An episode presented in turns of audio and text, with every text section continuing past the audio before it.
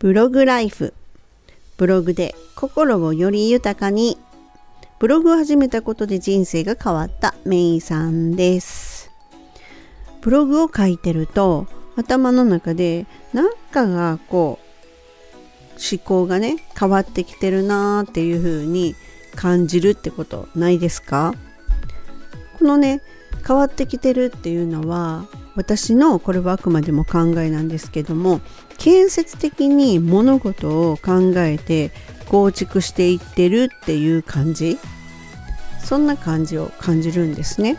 なんか物事に対してもそういう風な目線で見ているって感じがするんですよ。でねこの建設的にっていうのはじゃあどういうことっていう話なんですけどもこれブログで単にねなんかこう日記のように自分に向けて書いてるっていうことだとなかなかこのね建設的っていうようなねあの感覚に陥らないんですよ。でねこの建設的っていうのはどういうふうに、ね、なるのかってこの流れだったら読み手は分かりにくいかなどうかなとかこれこのここのね段落これここっていうのってもっと後に持ってくるべきよなとかねこんな風に記事を書きながらもうほんとこう読み手目線で読み手はどういう風に感じるかとか読み手に伝わるかなっていうことをね優先的に考えながら書いていくっていうのが私はこれは建設的っていう風に思ってるわけなんですよ。でねこのブログっていうのはほんとこう先ほども言ったように日記のように自分にだけ向けてっていうふうに書いてるのだとなかなかこれっていうのは分かりにくいんですけれどもこの読み手を意識して書いていくとこの入り口っていうところがまず重要でそらそうですよね。これで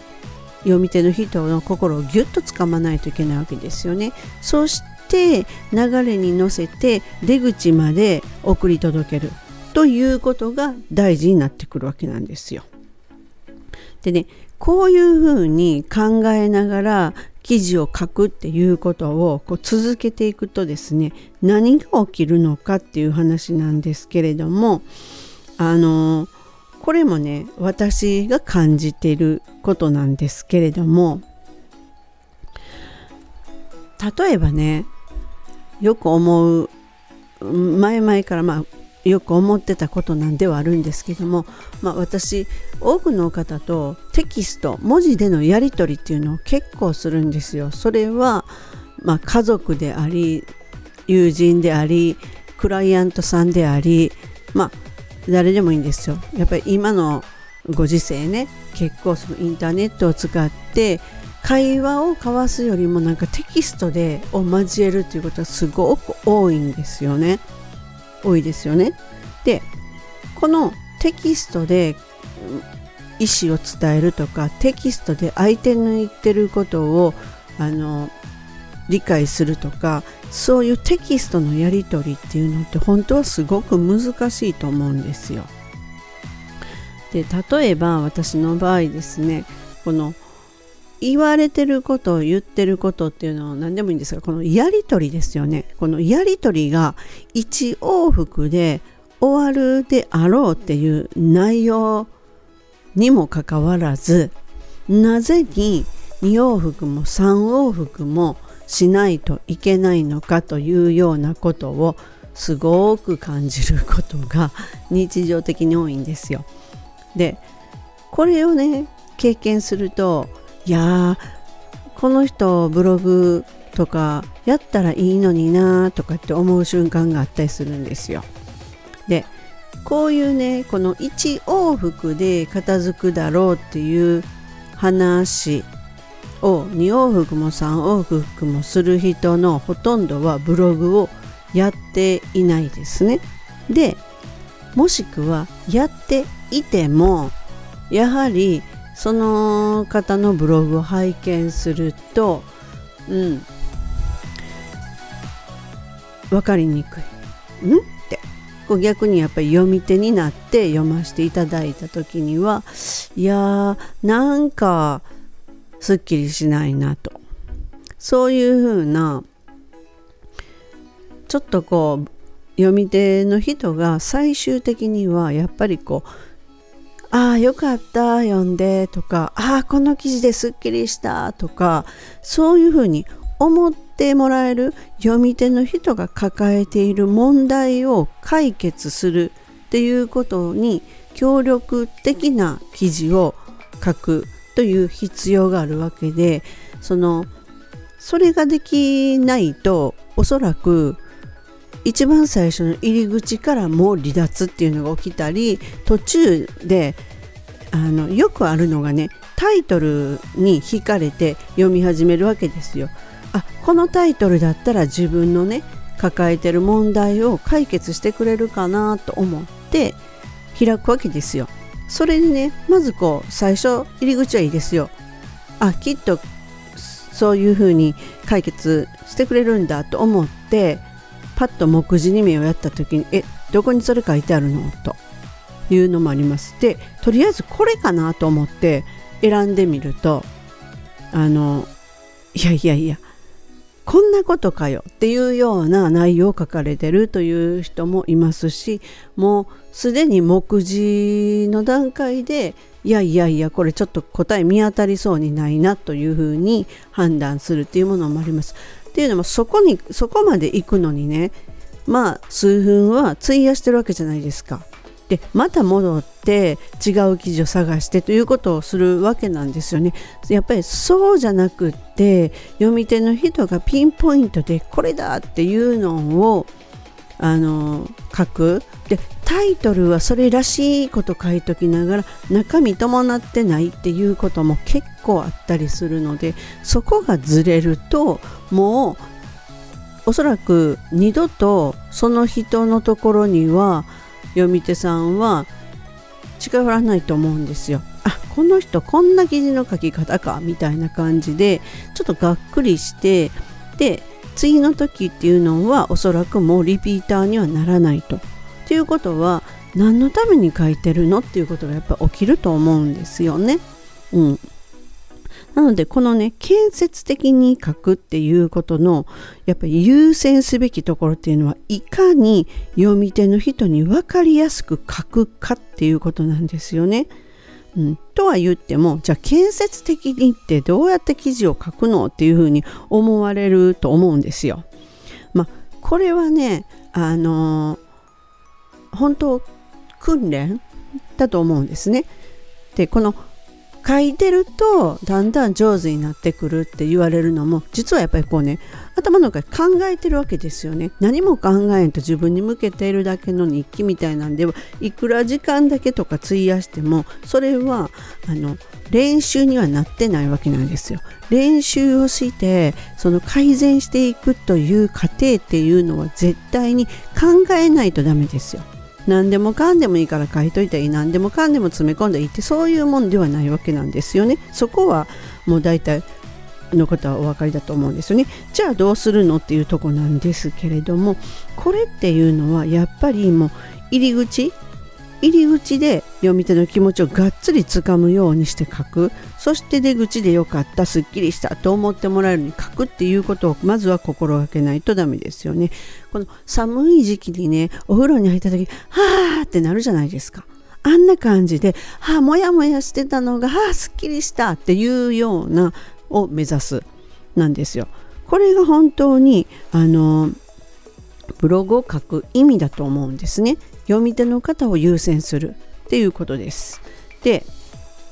でじゃあねブログを書いてねやっぱり何かしらの効果っていうのを感じ取るっていうことも必要なわけなんですよね。うん、でその時にねまずねブログを始めるのに収益化収益化とか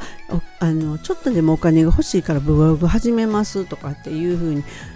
まあそれ悪いわけじゃないんですけれどもそこばっかりを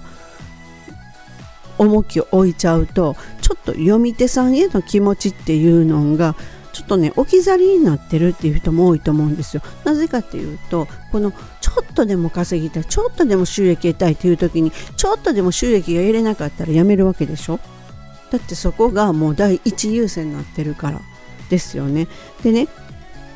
こう今までにねやっぱりねそのね収益のことを考えるって言ったらね本当はねそんなにね初心者ブログ始めたばっかりですっていう人がね収益っていうことを優先に考えちゃダメなんじゃないかと私は思ってるんですね。っていうのもこの収益を考えるっていう段階っていうのは今までやっぱりいろんなことをやったんだけど成果が出ないわっていうようなねそういうなんかいくつかの失敗を経験している人がこういやーなんで収益が出ないんやろうっていうふうなことを考えて初めてそこから改善だとかこう自分のやり方だやり方だとかを見つけれるんだと思うんですよ。それだけ経験があるから成功失敗問わず経験があるので自分に合ったやり方一番合ったやり方っていうのを見つけるためにはもう経験なん何もないところからいきなりこのやり方で一発当てたるでってみたいなやったところで当たらないんですよ大概の人は。でねそんなんでもし一発当たったとしても一発で終わっちゃうっていう可能性は絶対にあるわけなんですよね。うん、でですねこのねブログをね書く効果っていうのまずねこうやっぱり読まれるっていうことをちょっと建設的は置いといて読まれる読んでくれる人のためっていうのを考えて書く読み手が理解しやすいように納得しやすいように最後には問題解決できてすっきりできるようにっていうのを目指す必要があるんですよ。そういうのを目指しながら書いていくと自分なりの建設的な書き方っていうのは絶対見えてくるんですよ。そこで読んでくれる人があってこその収益化っていうことなんですよね。なのに読んでくれる人があってこそ抜かしていきなり収益化っていうことを始めたいと思ったってそれはちょっと無茶な話でしょってなるんですよね。うん、なのであのこうやり取りがまず先ほどの話戻ると1往復で終わること2往復も3往復もっていう人っていうのはあのねまずそこそこから改善したらいいんですよね。ブログのブログを書いててもパッとしない記事が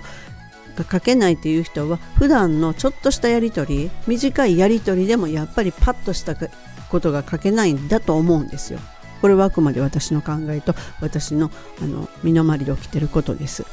で日常生活の中でのテキストのやり取りっていうのを利用して例えばねツイッター今だと X ですけどもあれっていうのは無料です。ると140文字じゃないですか。あの140文字の中で言いたいこととか伝えたいべきことっていうのを収めるっていうのも一つのやっぱり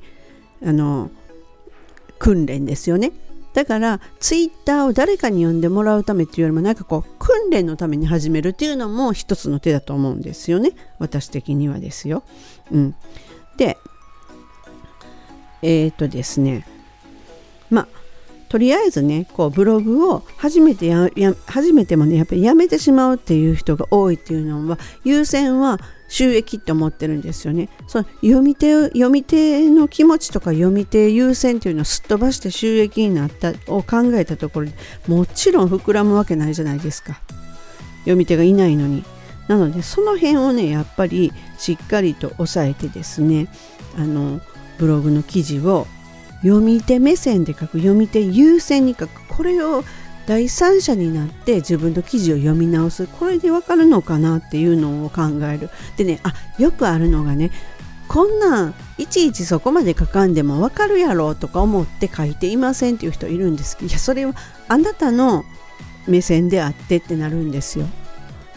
読み手っていうのが小学校5年生ぐらいの子だと思って書くのがベストです。だって理解してるか分かるかどうかっていうことはこっちが決めるんじゃなくて読み手が決めることなので丁寧すぎるっていうことはまずないんですよ。丁寧に書かれてる記事だなっていうことが伝わる記事でないとダメだっていうことになるわけですね。うん、なのでねちょっとねブログであのうまくいかないなっていう人とかっていうのはまずはねやっぱ読み手目線でブログの記事を書くっていうことをねしっかり押さえて書いてみてください。